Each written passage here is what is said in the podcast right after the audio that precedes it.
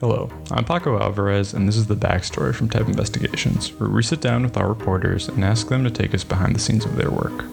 In Louisiana, criminal fines and fees pour millions of dollars into judicial expense funds, which judges can spend on anything related to court operations, from staff salaries to luxury car leases. That means judges have financial incentives to set high bail and convict more people.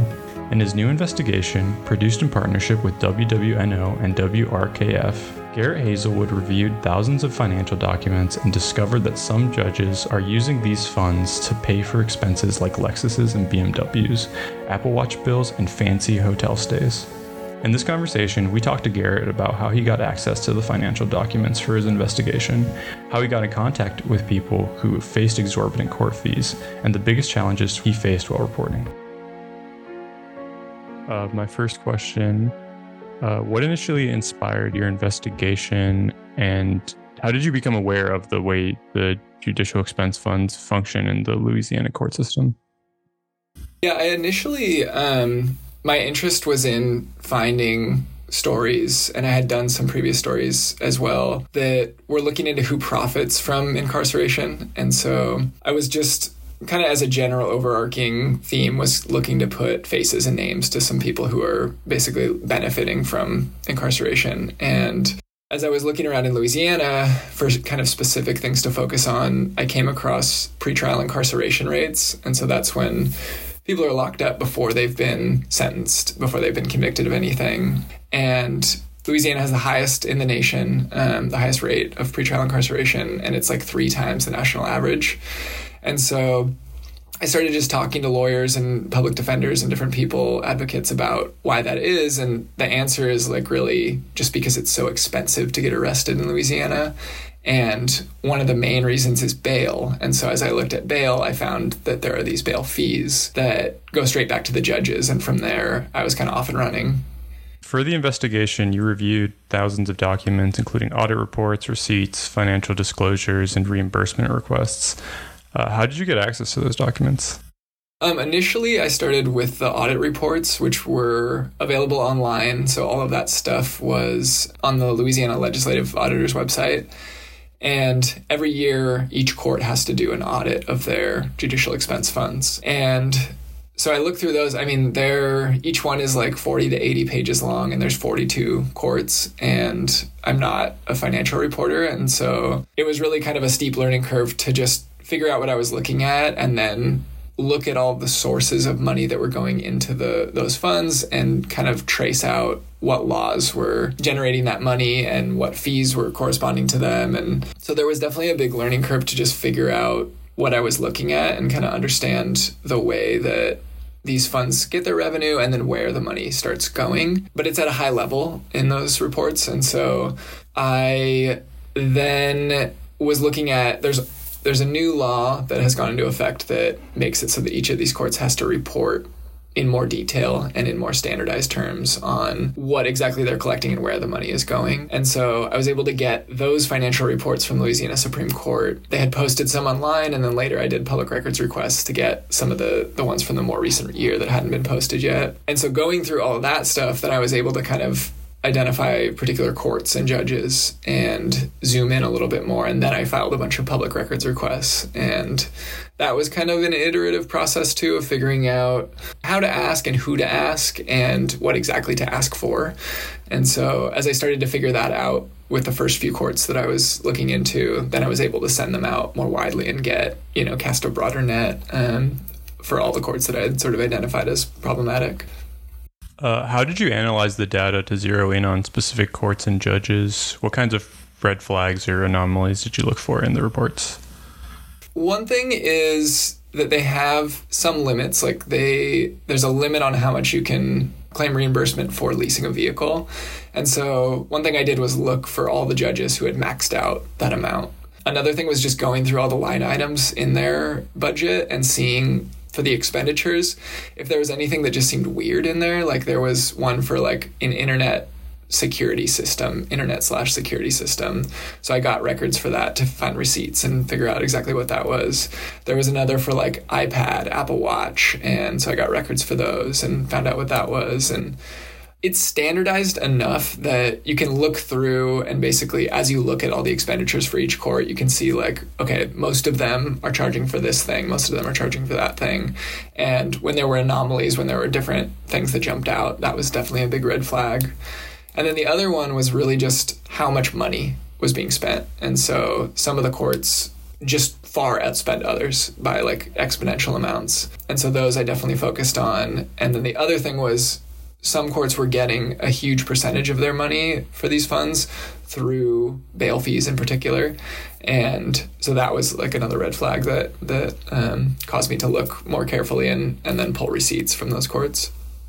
Uh, what was the most surprising discovery in the documents? At various points i was looking for like a smoking gun you know find a judge who had like bought some crazy thing with his expense account and I never did find that. And I think that really mo- almost everything that I found was legal. And they can use these funds to buy whatever the hell they want, really. But the thing that I kept being surprised by over and over is just that there was like no oversight and well, very little oversight, I should say, and very little accountability, and so many errors. Like in these audits, they're they put out these annual audits they're posted publicly. Like there's uh, a CPA who does them. There would be line items that would look like, oh, there's a bunch of money here that went for this thing. And then I would get receipts from the court and they'd be able to show me that actually the audit had an error in it and that there was like a number that got, you know, transcribed wrong or something. And that happened over and over again. And, or then I would like do a public records request for receipts for something and they would have like a few of the receipts, but not all of them. And there was just, I found over and over again, like sloppy bookkeeping, errors in the audits, like just administrators not being able to account for the money that was being spent. And that wasn't like a huge part of what we actually wrote in the story, but it was something that I just found again and again is that there is like a shocking lack of anybody really keeping track of where the money is going. And when they do, it's really kind of ad hoc. What were your biggest challenges while reporting? Uh, did you face any pushback from like the courts you were reporting on? It was interesting. Like there, there was a little. There was one judge who got snippy with me, and then there were there was a judicial administrator who was really you know, I would call and identify myself as a reporter, and she would hang up the phone, and I'd have to like call back and you know try and get her on the phone and talk to her supervisor, and so there were like some things where um, at times people were pushing back. There's also kind of just this like I think of it like filing an insurance claim or something where you put in a public records request and they just deny you the first time and then you have to come back and say like you actually have to give me this by law and argue with them a little bit over it. And so there was a little bit of that. I was able to get most of what I asked for. I was surprised that a, like several of the judges were just willing to chat and were like really candid with me. And I think it was like a feature of the fact that they know that none of this stuff is uh, is like illegal and that the bar for them being disciplined or for anything happening is super high. They have to really do something. They have to spend the money in ways that is like really outrageous. But the law gives them plenty of freedom to use it as they see fit. So I think that there was an openness to talking about it because it's not something that they think is like wrong or a secret. It's just the way the system works in their eyes. And so they just go along with it. But in terms of a really big challenge, I think just kind of the complexity of the court system and the general like the fact that Louisiana's court system is super balkanized, so there's not much central like governance of the judiciary.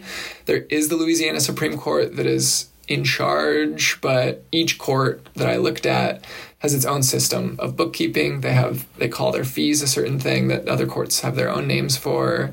They just have a different way of doing things, and so I would think, okay, there's this law that applies to the other courts, and so this money should have been going into this fund, and this guy that I spoke to must have been charged that fee. And then I would look, and he actually wasn't charged that fee because of some different way that they had of doing things. The money was going into a different pot or something. So just really tracing out how each court worked and figuring out, you know, the nuances of all those different legal processes and administrative processes was infuriating at times and, and definitely like a big challenge. So you you talked to several people who either are currently or formerly were in jail and have been impacted by exorbitant court fees. How did you get in contact with your sources and how did the bail system and its connections to the expense funds affect them? Getting in touch with people um, who'd been affected was definitely the, if not the biggest challenge, the second biggest challenge because the people I wanted to talk to are the people who are most affected by these fines and fees are the poorest people and they're the people who are sort of like don't have a cell phone and don't have an internet presence and are really living paycheck to paycheck and um, are incarcerated. And so tracking down the people that i wanted that had been affected was a real challenge and i mean the first guy that i found was cade cade duplichin and he i just went and sat in court and was watching court proceedings to kind of get my bearings and figure out like how things looked in a courtroom as this stuff was happening. And I saw him get sentenced um, when for parole violation. So he had already been jailed and then had been out and violated his parole. And one of the ways he violated his parole was that he didn't pay his fees. And so he owed like $5,000 in court fees and he was unhoused. And so it was just like seeing how quickly everything moved, seeing how he had been brought in like in chains and was sitting there in a striped jumpsuit, and his public defender didn't put up any fight. It was just, yeah, like he hasn't paid his fees, like he's guilty and he's gonna get sentenced, but like please be um, a little bit lenient with him, judge, because he's doesn't have a home, like he's been living on the streets. And so I was able later, I wrote a letter to him in jail and was able to get a hold of him that way.